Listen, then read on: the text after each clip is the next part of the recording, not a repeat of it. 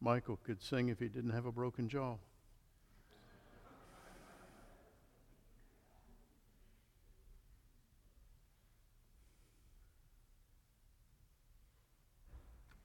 Our scripture lesson this morning is the last of a series we've been having with the 118th Psalm. I'm going to share with you this morning verses 22 and 23. The stone that the builders rejected has become the cornerstone. This is the Lord's doing. It is marvelous in our eyes. Pray with me for a moment. Heavenly Father, we pray that your word would speak to us loudly. Oh God, help us to hear you. Clear out some of those cobwebs, Lord, of the chatter of the world. All the busyness that is in our life. And let us just take a moment and sit at your feet and listen to what you're trying to teach us as to how we can live in this world in your abundance, in your victory, in your blessing. Oh Lord, may your Holy Spirit convince us of the truth of your word and of its application to our very life. Convict us, Lord, where we don't pay attention and where we don't follow. And Lord, transform us.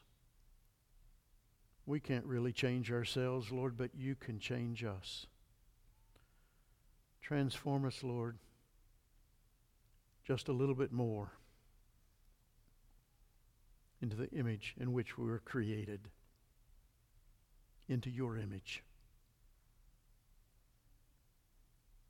Thank you, Jesus, for this time we can spend with you. In your name we pray. Amen.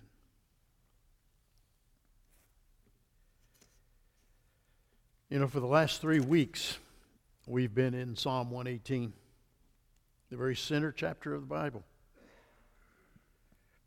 We've been focusing on what it means to be a God centered person, to live a God centered life, to be centered in His presence every day in every way we can. To, to find out how we can receive from God peace and confidence, joy, no matter what's going on around us. And you and I well know a lot that goes on around us does not produce much joy or peace or confidence. When, whenever you meet a person who is, who is centered, who, who seems to live in the calm assurance that they are secure in the hands of God, you sometimes think, well, that person, that person must have an easy life an easy life. Look how happy he is, or look how relaxed she is. I bet they don't have a problem in the world. In reality, most often nothing could be further from the truth. Because no one, by their own perception, has an easy life. Let me ask you is your life an easy life? Hardly. We might look at someone else's circumstances and think, well, they've got it pretty good. But typically, they don't see it that way. They see all the challenges, the obstacles, the pain, the hurt, the confusion that we don't see. Even those who do have a relatively easy life are not exempt from the stress, are not exempt from all the problems and situations that crash in on them in this world. In fact, some of the most stressed out people in the, that I know are people who have been very blessed in life, who seem to have all the, the good things going their way. Being, being a centered person is not determined by how many or how few problems we have. It's determined by our proximity to the presence of God. If you're right in the middle of where God wants you to be, and if you're thinking the way God wants you to think, then you will experience the type of centeredness that, that this psalm is talking about and that I'm talking about. That peace, that peace in the midst of turmoil, that the New Testament calls peace without understanding, that, that hope in the midst of uncertainty, confidence in the midst of a setback. As we looked at David and we've reflected on his words in this psalm, some key truths have emerged. They pop out very, very obviously that, that tell us how David kept centered in God no matter what. And we all know about his life. It wasn't a perfect life by any means. And the first, the first key truth, that, that first anchor that we talked about, was to believe and know in your heart that God is for you. God is for you. These are the exact words that David used in Psalm 118:6. The Lord is for me. I will not fear. I will not fear. Or as Paul said in the book of Romans, if God is for us, who can be against us? God is for you. That means that you can call upon in times of distress. You can call upon in times of joy. You can count on Him to be there for you to help you. You can count on Him when you can't count on anyone else. That's good news. In fact, He is so for you and, and me that even when we're wrong, even when we're obviously at fault, even when we're in sin, even when we've made a mess of things, He will not give up on us. He will not give up on us. He will correct us like a father corrects his child to get us back where we need to be. Why? Because he loves us. He loves us. You know, the second anchor then that David picked up and lifted up that kept him centered in God was his belief that God was in control of everything. God was in control. God was sovereign. Your situation may be totally chaotic, but God is in control. Remember verse 24 this is the day that the Lord has made. He made it, He owns it. He knows how to handle everything that comes in this day, everything that comes your way. He, he understands. That's why we, we go on and complete that verse by saying, Let us rejoice and be glad in it. Because we believe that God is in control. Today, I want us to look at the third anchor.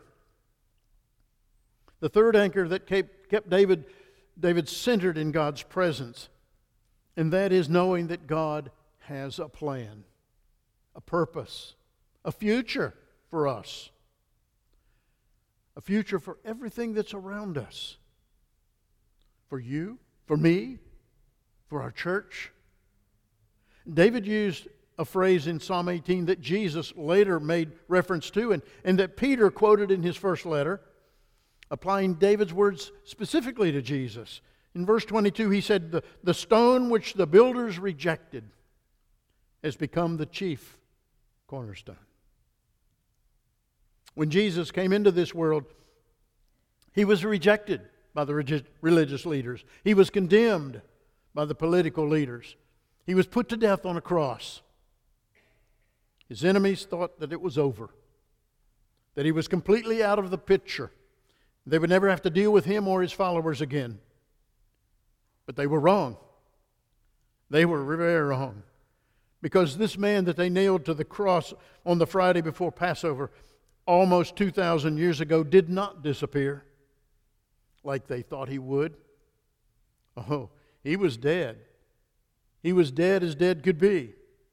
They put him in a tomb on Friday, but on the third day, on that Sunday morning, he rose again out of that tomb. The Spirit of God entered that grave and gave, gave breath into his body. And the blood started flowing and his heart started beating. His lungs filled with air, and, and this man walked out of that tomb.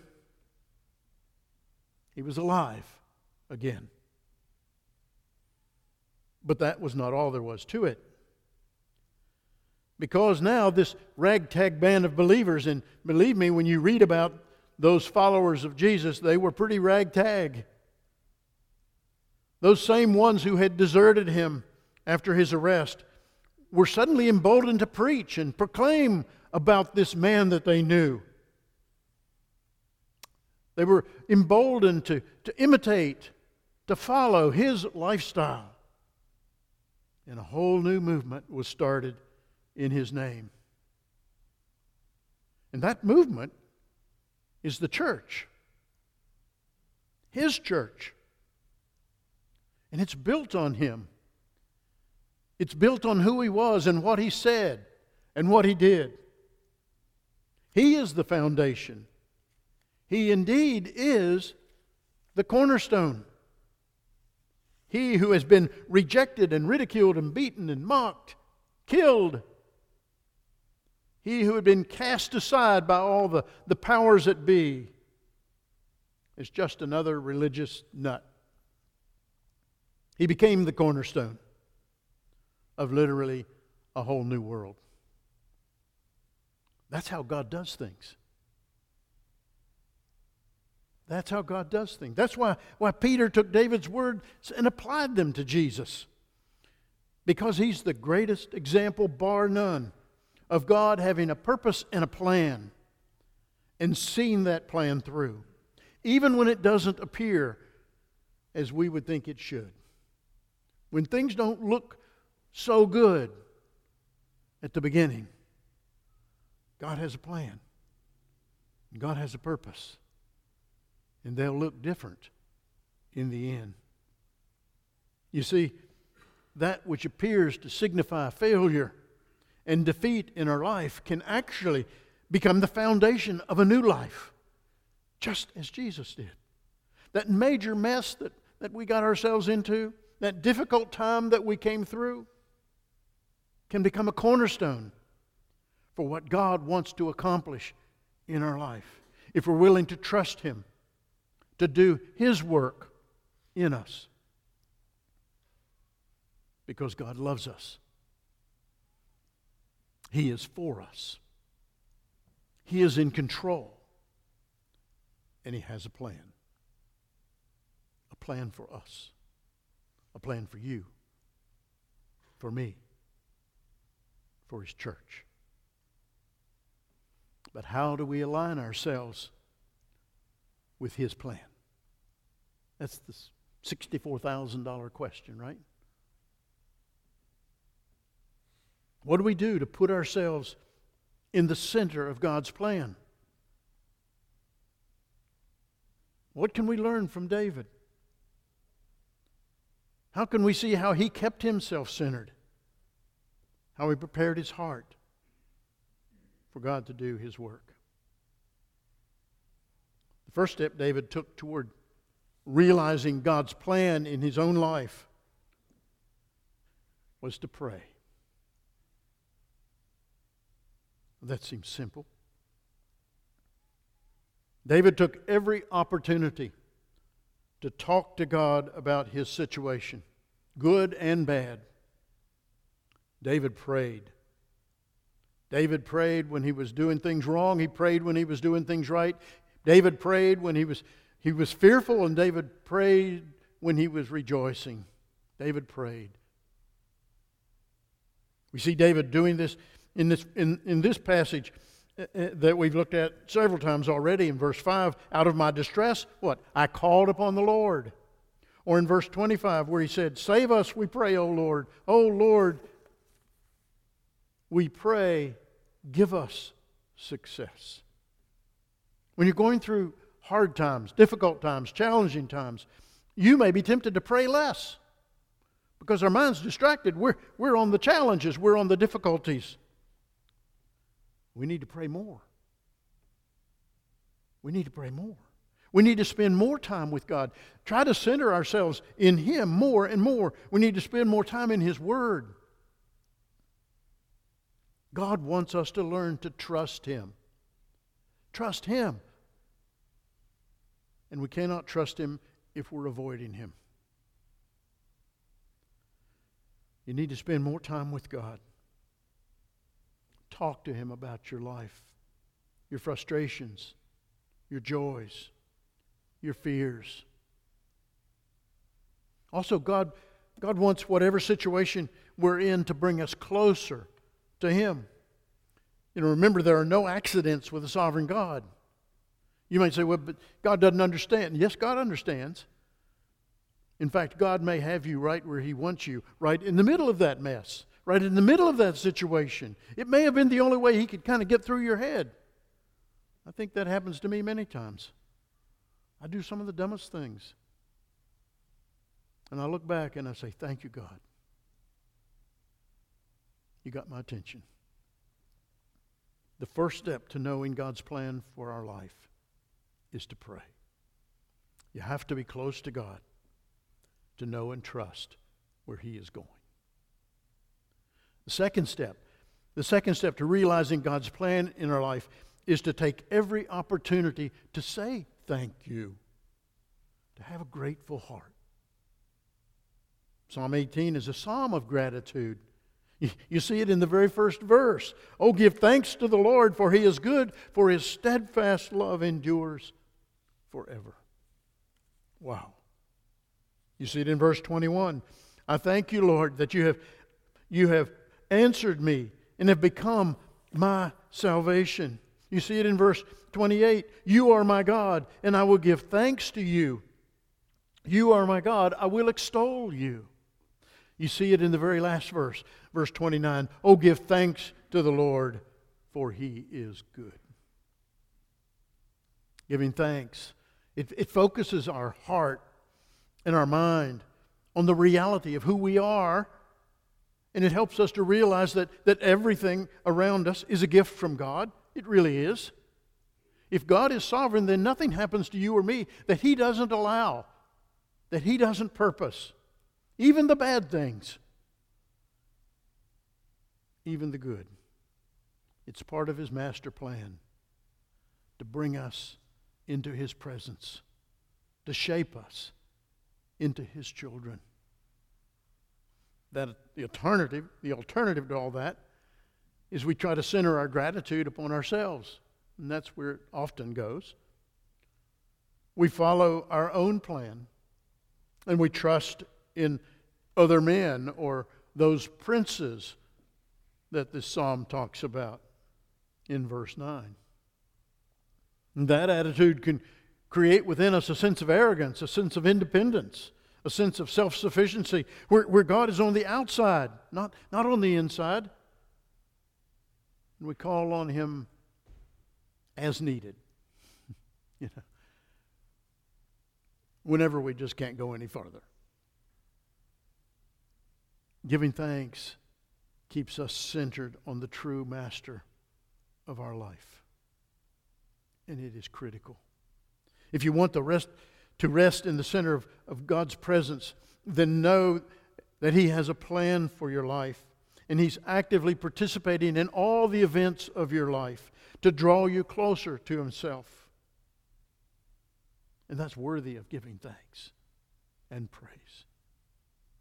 David is, is telling us to guard our heart in every situation, to take every opportunity to say thank you to God if we keep focused on Him and we keep praising and thanking Him and, and keep centered in His presence and His work that's going on around us, no matter what it looks like, it's going to be a protection against falling out to the outside and seeking our answers there.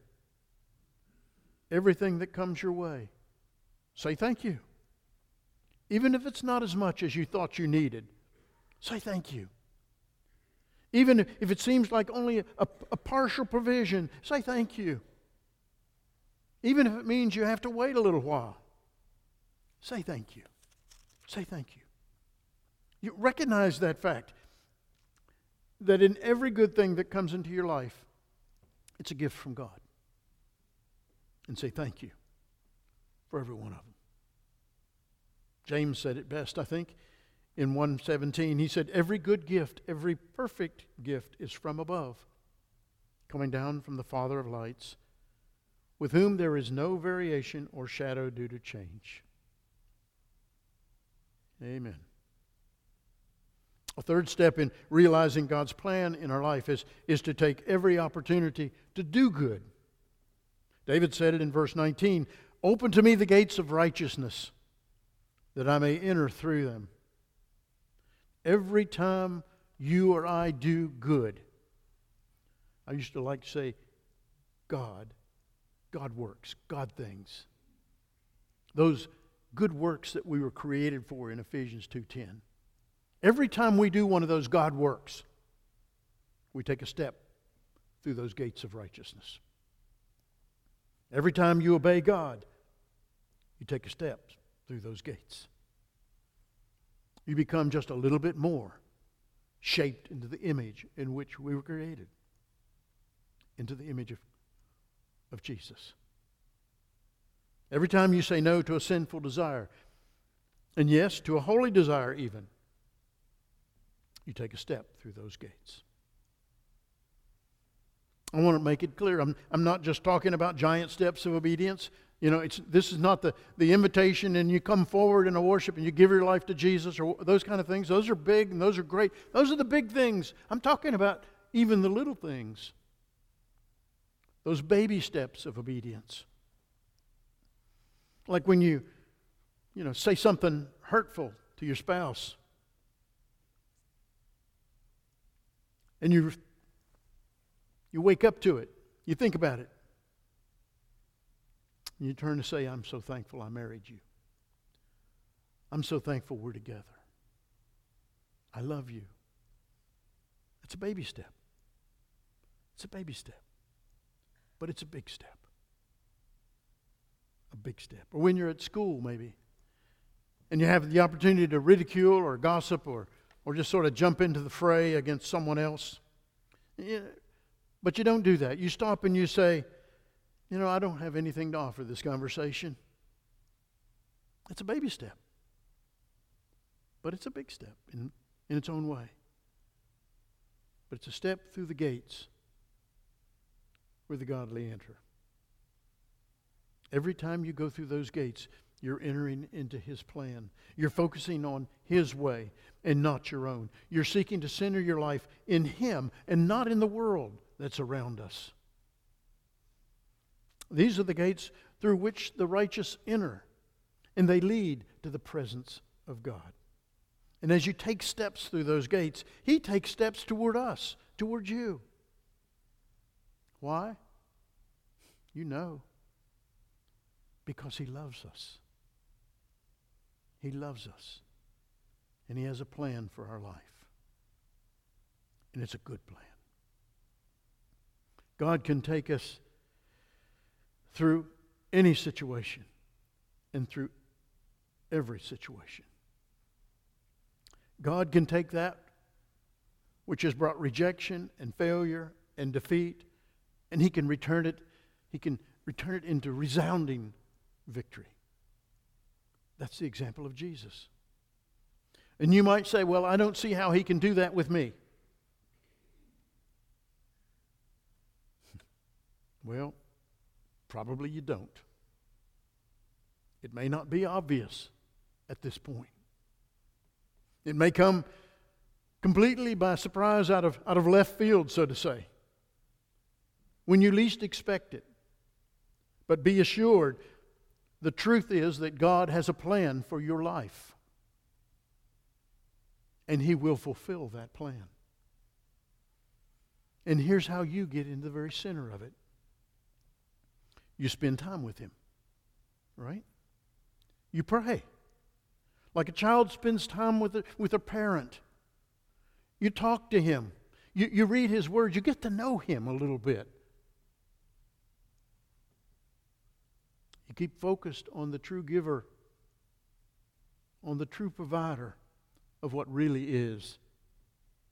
That true giver of every good thing in your life. By remembering to say thank you. By having a, a heart of gratitude. You know, Paul taught it well, I think, in 1 Thessalonians when he said, Give thanks in all circumstances, for this is the will of God in Christ Jesus for you. You want to know why it's the will of God? We've just talked about it. You talk to Him, you read His Word, you pray, you give thanks to Him, remembering He and He alone is sovereign. And finally, you take every opportunity to do good. You take every opportunity to, to enter through those gates of righteousness, to obediently follow where God opens the way. And that puts you where you need to be. That puts you where God needs you to be in order to fulfill the plans that He has for your life. Right in the center of His presence. Focused on His heart. Empowered by His Spirit. Embraced by His love. Let us never forget Never. That God is for us. That God is in control. Even when bad things happen, God is in control. And God has a plan for every detail of our life as individuals and as a church. Indeed, as, as David, David said in verse 23, Remember it, verse 23. He said, This is the Lord's doing. This is the Lord's doing. It is marvelous in our eyes.